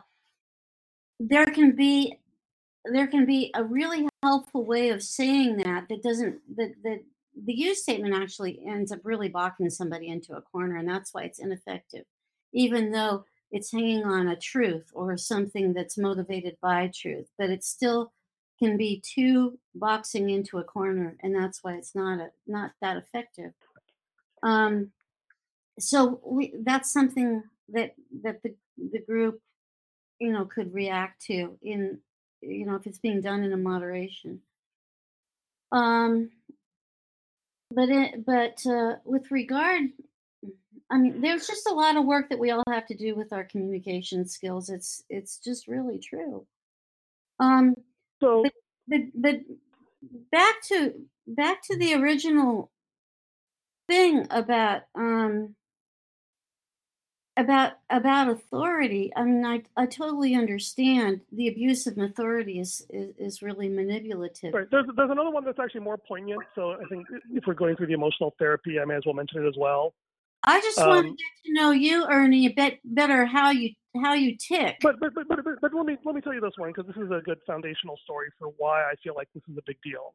yeah So I had another meeting with um, let's call persons X, Y, and Z. So we had a visiting pastor, person X, and he was coming in and having a conversation with a group of the young men and an older gentleman who was kind of chaperoning the group, and uh, we'll call that person Y. And I showed up and I said I had I had a question. Actually, the very question I shared with you, David, about like the important thing is that when we make decisions, it should be based on reason, revelation, and reason and experience because I felt like sometimes in our group that people were really focusing on like purely theological things or whatever and dismissing the experiential part of it. And I shared that picture to him, and he goes, "Oh yeah, Ernie, that's that was really good. Um, I totally agree with that." And then like in the meeting, like a, an hour later, person X suddenly got triggered by something, and he just starts tearing into me about this topic. And I try to like answer his questions as best I can, but it ends up destroying the evening. And okay, so that was one thing. Then the next day, uh, we're having a meeting with the rest of us after the person X is gone, and person Y says, "Ernie, I really feel like that meeting went badly last week. Would you please? I really feel like you need to apologize to the group." And I said, get okay. I stood up and I apologized and you know did the ritual, whatever. And then a little time later, I met one on one with person Y. I said, "What was going on there?" He goes, "Well, clearly he was you know attacking you, and you brought it up." And I said, "You know, what what did you expect me to do? Like he attacked me. Like I wasn't trying to have this conversation. I was just trying to deflect myself." that just sounds so said, well, uh, the person Y said, well, you should have, you know, um, and this may help Dave understand where I'm coming through. He said, well, you should have stopped him. You know, so, like, well, what you? Well, why didn't you stop him? You're the older person in the room. He goes, well, I didn't know what to do. oh yeah, I, like, I can see all kinds of red flags in in in that one uh, you know i'm with you Yeah, but you- and see, see, this is this is this is the thing. Like, I don't mind being reamed and criticized and pilloried. All I ask is someone actually explain to me what is the right thing to do, because I really don't understand. Because if the right thing to do is to use my power to punish those I think are doing wrong. Uh, first of all, no one seems to want me to do that to them. They always want me to do that to somebody else. Um, and Do it to two, me. I just don't see that as being Christ-like. Do it to It's me. not. It's not. What? Do it to me. Okay. I, I think- I mean, like I've already suggested that uh, I you should remove me as moderator. I I I basically suggested the punishment. Is that a punishment or a reward? That's the only problem. Well, I mean, I think in Hmm. your mind it's more of a punishment. So No, uh, fair enough. I mean, to be fair, I already kind of did that today, and I'm I'm not expecting you to moderate the next one. I don't even know what's going to happen between now and then anyway. Um, yeah, I was But, I was yeah. hoping we would actually make progress towards that in this conversation. I feel like we're not quite getting there. I by the way, there, but your example there, I really don't think you should. I really strongly feel like you should not have apologized. And if I was there, I would have said, "No, don't apologize. That's ridiculous." probably, and that's why the second time I didn't, um, you know, kind of give in there. Um, But so- so you do think story. there are- You do think there are times in which it's wrong to apologize? Uh, yes. Well, in this, well, that's an interesting question. You objected to that Well- earlier. Earlier, you objected to that. You said, Well, to be fair, yeah, to be fair, like the, um, but you know, so it was wrong to me. Apologize. I don't know. So, um, in that point, I could not see any constructive outcome. Well, actually, let me. Uh, I'll, I'll, uh, so the Uh, Ernie, Um, in- in- yeah, it's a fair. It's, it's I'm not sure. Let me just to I'll just support you. Ernie, I, I don't. I don't see. I mean, that was a different situation. Steve, But- Steve's uh, situation has its own unique variables, as did that one.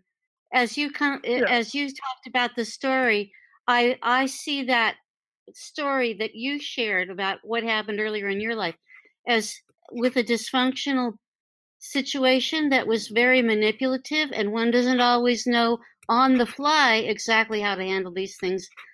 You know, Yeah, we take fair, as though, yeah, I do think though, I, I would say it in this case that uh, falling on my sword for that one and doing a public apology, submitting to authority, as I still believe is a useful thing to do, it opened the door for me to have that conversation with the leader afterwards, where he acknowledged that he had been the same problem with me. Whereas I'm pretty sure that if I had uh, stood on my rights, it might have been more entertaining, but less likely to have led to a uh, honest relationship. yeah, it would have. So- there would have so been I a actually- I- guy in there. I, I really want to deep dive on this because I think it, it illustrates the point. Like, I, I don't know the circumstances, and it's, it's perfectly possible that actually it was right for you to apologize. I mean, maybe you were in the Mhm. wrong, or maybe just maybe when you don't know what to do, it's better to Mhm. just be humble and apologize. And maybe that was the situation. I could see that, and, and it was maybe the right choice. But it, it's also Okay. possible that it was actually the wrong choice. That you were being asked to fall on the sword and and that was being used to justify someone else's bad behavior. And I think. Jesus would not would not die or, or put himself on the cross in order to justify someone else's sin. Wait, isn't And- that exactly what he did? He didn't, No, no, I don't. I, He didn't justify our sentence, 'cause I'm sin. He forgave our sin. They're you know they're very different. There's a difference between saying that it wasn't Do you not sin. think we were justified? When you say, okay, well, uh, you think you're using the word justified? Okay, with a slightly different nuance that I'm used to. Oh, I, I'm sorry. I- I in, in uh, declaring declaring the bad behavior good. Oh, right. Yeah. Uh, it's, it's, right. I, okay. I see what you're trying to say there. He, he's not trying. Well, but the distinction is getting really murky here, though. Right. That. I mean, No, I mean that's what you sense- you said fall upon the sword. That's what you were sort of suggesting, right? That you were being in asked. some sense, to- yeah. It's, to- it's saying like you know, uh, you know, uh, the. Um, yes, and the thing is, you know, this is a real. Um, this is not a trivial point where like it's obviously one way or the other to me.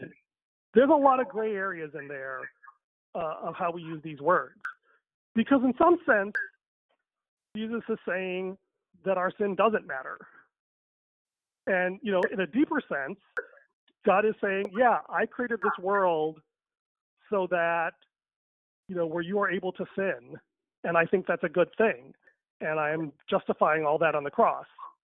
And so it's not, and and more as a practical matter of how do we save the world, how do we actually make people follow Jesus and love Him, and surrender to Him. It involves a fair amount of falling on swords, as far as I can tell. Yeah, but it, it's the admitting wrongdoing that that wasn't wrong. I mean, it's a lie, basically. And the problem I No, had with it- what it- Steve said was it wasn't true. Well, well what, did you actually? What, what part of it was not true? He never said that he was wrong to rebuke me. He never apologized for that. He apologized for saying in a way that caused people emotional distress, and for saying and that people felt hurt by him being away so long. Uh, he he apologized for at that time saying those things in that manner, and He I did not apologize for the things he said at all. he did not apologize for the content, but he does apologize for for saying it in that time in that way. And you know, you And- think that was totally inappropriate and wrong? That we should encourage people to to do that. I, I I think I think he was wrong to apologize for that. I think that uh, people should be encouraged to speak up. Yes, especially in this group. If we had a group in which people were always calling each other out, and there was lots of infighting and stuff like that, then yeah, I would say that that's that's destructive. But I would say, especially in the context of this group, and especially in the context of Steve, and how he's been, it, it was so clear he's been bottling things up for a while. And he finally let it all out. I would say absolutely. Him saying I shouldn't have said anything at So that time. you you are perfectly happy justifying sins that you agree with. I don't think it's a sin. You do you think? Well, you think it was a good thing for Steve to lose his temper and yell at me and rebuke me in a way that I had no idea what was going on, as opposed I- to, oh, for example, This like is all agreeing going. to have the conversation. This But is like, this is like- really fast. This is the point. This this this is this is this is my concern, right? Is that I feel like David is saying that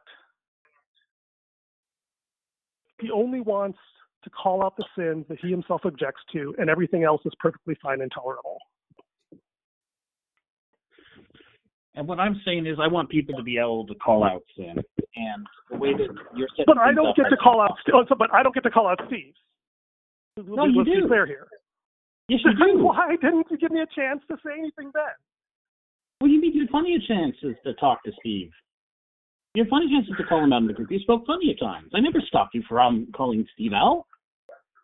But you st- you didn't. But you you you deliberately didn't want anyone to say, you know, Steve, that hurt and it was wrong, but I forgive you. That was the thing you were trying to prevent happening. Oh, you mean for, to prevent future call-outs? Yes. No, I, to, I was prevent anyone to, to, the, the, anything that Steve did that was wrong. You did not want anyone to even think of calling him out on that, even Steve himself. That's not true because everyone. Because the important thing that he was doing was so good that it obliterated any other concern about the other sins, any other possible That's sins. That's not true. I everyone talked about the tone. Uh, I think, or most people talked about the tone. There were plenty of criticism going towards Steve. Um, sure, most of it went your way, but I think there were other people who criticized Steve. I wasn't defending everything Steve did. I think the part I, I'm okay with him being angry and using strong language. Losing your temper, losing control, that goes a bit too far. I I think like I'd like to start what he was saying, but then when when he lost his when when he he when the incident happened, but I think it led into losing his temper, and that's the problem. So I would say like the first bit of what he did was good, but then it went bad. And so I want that start, and I I, I wish we had a group in which we could like let people. Well, you know, I would say like I, I think the problem started before then. I think like Steve actually had these thoughts and feelings for a while now, and he just didn't feel like he could could say anything, and until eventually it just it just it boiled over, and I and I So, David, I think you have that mental model in your head, and you might be right, Yes. but there's other models that could be right too. yes, I accept that. Okay, and I feel like you've made all, you've justified all your decisions based on that mental model I you without being without giving me a chance for contrary evidence. And, and here's you- here's my point. you, no, what, what do you mean? You asked me. Okay, that's not fair. That's that's so not fair, Ernie. Like, Okay. You you asked me to demonstrate uh, a model that I thought was better, and then I demonstrated it, and then you and then I then I got on a call with you, and I'm talking to you about it, and I'm letting you criticize and attack it. And at the beginning of it, I even allowed people. I said, if you have a problem with what I'm doing, please bring your criticisms. I have invited criticisms along every step of the way. Yes. So, so when you say that I, I I'm I'm not allowing challenges to this, that's not true. I have No, no, been. no, my, my, no, no, no. My point is today in this call with Janet, what Mhm. I am claiming, and I gotta like my kids are upset at me, and I have to go deal with them in a few minutes. So I'll say one last thing, is that I feel like that yes, you've allowed me to criticize you, but you have given me various reasons for why your actions were perfectly justified. Like I'm with Janet, like we all make mistakes, we all struggle, whatever. We all have to help each other grow and all this. But I feel like you're saying no. You're saying what you did was the right thing to do, and that if I suggest otherwise, that I'm wrong. I I am not blanketly saying that there is no better alternatives. I'm saying I have not heard a better alternative from you. Right. I said that, and the reason is that case is that yes, and I think that this this gets back to this fundamental issue that is um, I, which is helpful for me to realize how hard it is for me to articulate. But even to the extent you understand me, I think you actually disagree on fundamental philosophical grounds, um, and I don't know any way around that. So that's my last piece. I would like us to. I, I, I think there is something fundamental we disagree on, and, and my hope is that we could discover what it is, because I don't know what it is exactly.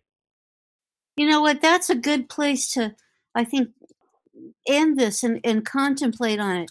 Because yes, I you do disagree, and I and I hear the disagreement. I think we need to reflect on it. What those, what you two disagree about, in order to be able to, uh, you know, to really work to really work more on it. Um, so that's what I really hope that that that you'll be able to do is is um and what I hope for me myself is both to understand your each of your positions a little bit better. I got a little bit closer to understanding your positions tonight and it was really grateful for me to be able to listen to you both and also listen to you you problem solve And some of this problem also, I'll admit freely that it, it is it is abo- beyond me. It's somewhat above me, and that's. But gradually, I think I'll be learning a little bit more about it, and may um, I may have some insights. I don't know. Uh, I may also need to be corrected on some things. I think it's a good place to leave it. Yeah, that was actually beautiful, David. I really appreciated uh, that perspective, and I can get behind that. That I we clearly disagree, but I don't understand exactly why. And may God in His grace show us the way forward. Thank you. I mean, I'm, I I can't tell you how much I appreciate how much effort you're putting into this, Likewise. and it means the world to Right. me. It really does. Well, I'm, I'm glad it's helping. God bless you. Thank you all. Bye. Okay, bye bye.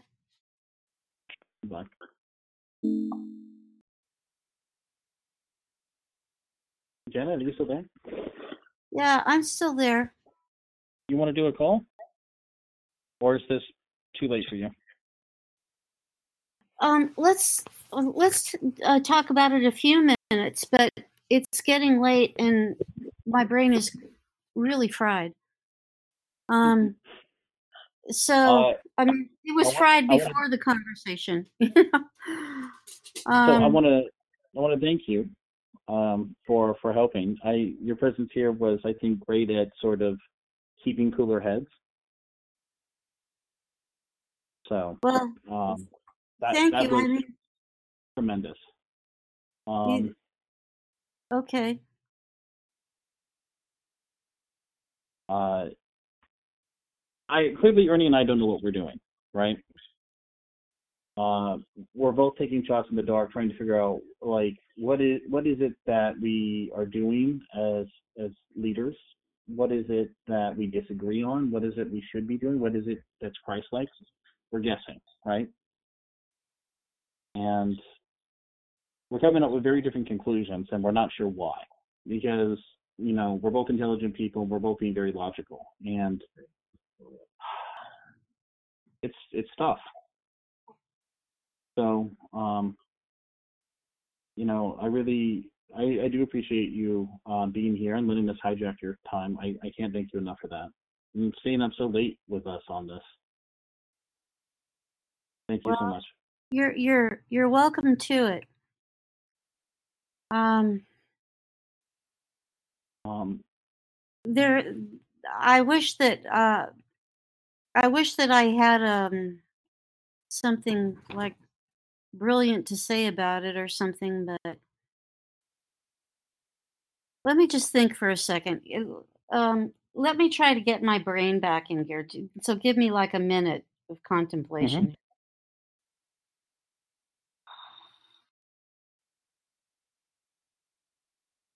I assume this thing's still recording, and uh, and if you see this later, be sure to include it. I, I don't, I don't want you to cut any of this out. Okay. Sometimes when I get into situations like this where I'm listening to um, a couple of you at the same time, there's so much information going on. It, um, it's a stimulus overload for me. And I wasn't even able to say that until just now. But that's probably that's what's going on for me, I think. I'm Um, so sorry. That's okay. Um, it's and uh, part of what the overload is for me about is I hear so many mm,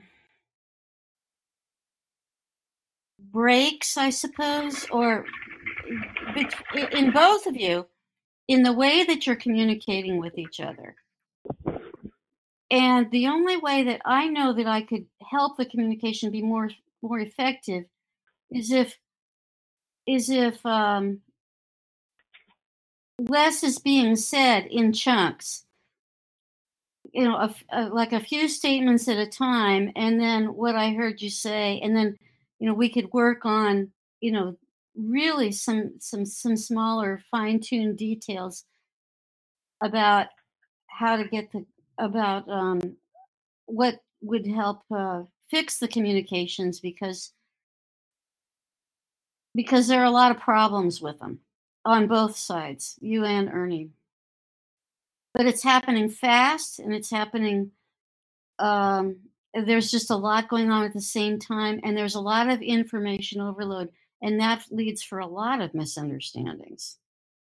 And so uh, and I was finding it difficult to follow because it was like information overload in stereo um coming from both of you guys.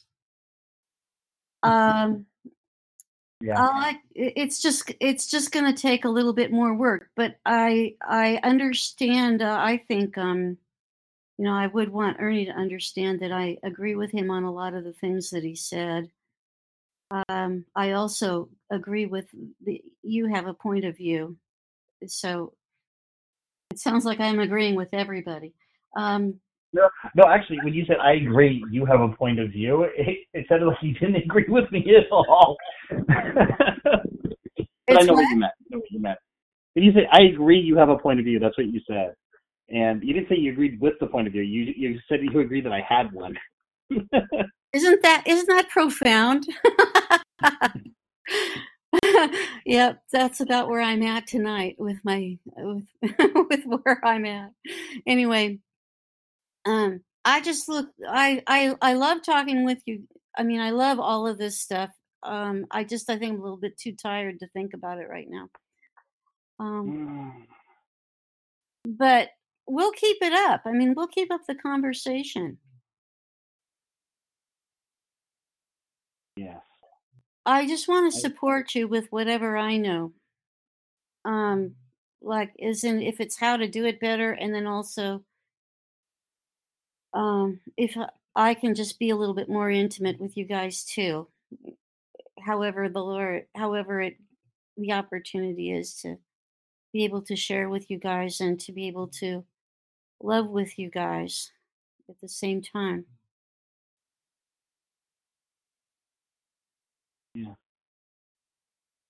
Uh, Well, I commend you for giving it a good try. thank you. So, David, how about if we do this? And we can, you and I can continue chatting about this, um, and we can take it from from there. But maybe at another time. Uh, how about um? I, I like. I mean, you emailed me. I thought those were great questions. Those were just some of my thoughts uh, based on what you sent me. Yeah. So, you know, I love hearing your thoughts about, uh, you know, on, on all of that stuff. That that was totally fun. I I I don't understand your optimism. You're- Well, I you're- hope you will soon. I, it sounds like you, I I don't know. I feel like you have too much love for things. I hope that you will soon. I hope that's the part that's contagious. Uh, it's the part that I'm paying attention to when you speak, and and trying to understand and trying to absorb more than anything else. Very good. Trying to because I feel you know there's a there's a lot of conflict in and stuff here, Mhm. and some charged emotions, and I feel I feel really sorry for Ernie because I think this is I think this is weighing on him a bit and Yes. sort of and, and wounding him more than it is me. Um, I'm feeling it too. Yes, very much so. Mm. so. hmm but I think I think it's it's it's hurting him more, and I don't want that.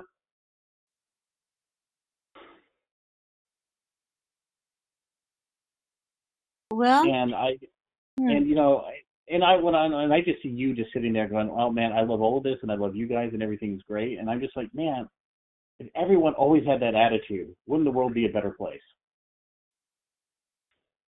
well, Uh, I wish I I wish I always had that attitude. that's that's very that's very kind too, and and, and loving of you to say. So so I'll take that, and I'm going to say yippee yahoo, woo! It's great. Uh, let's talk later, okay? Okay. Well, have a good night, Janet. Thank you. Yeah, you too. Okay, bye bye. Goodbye.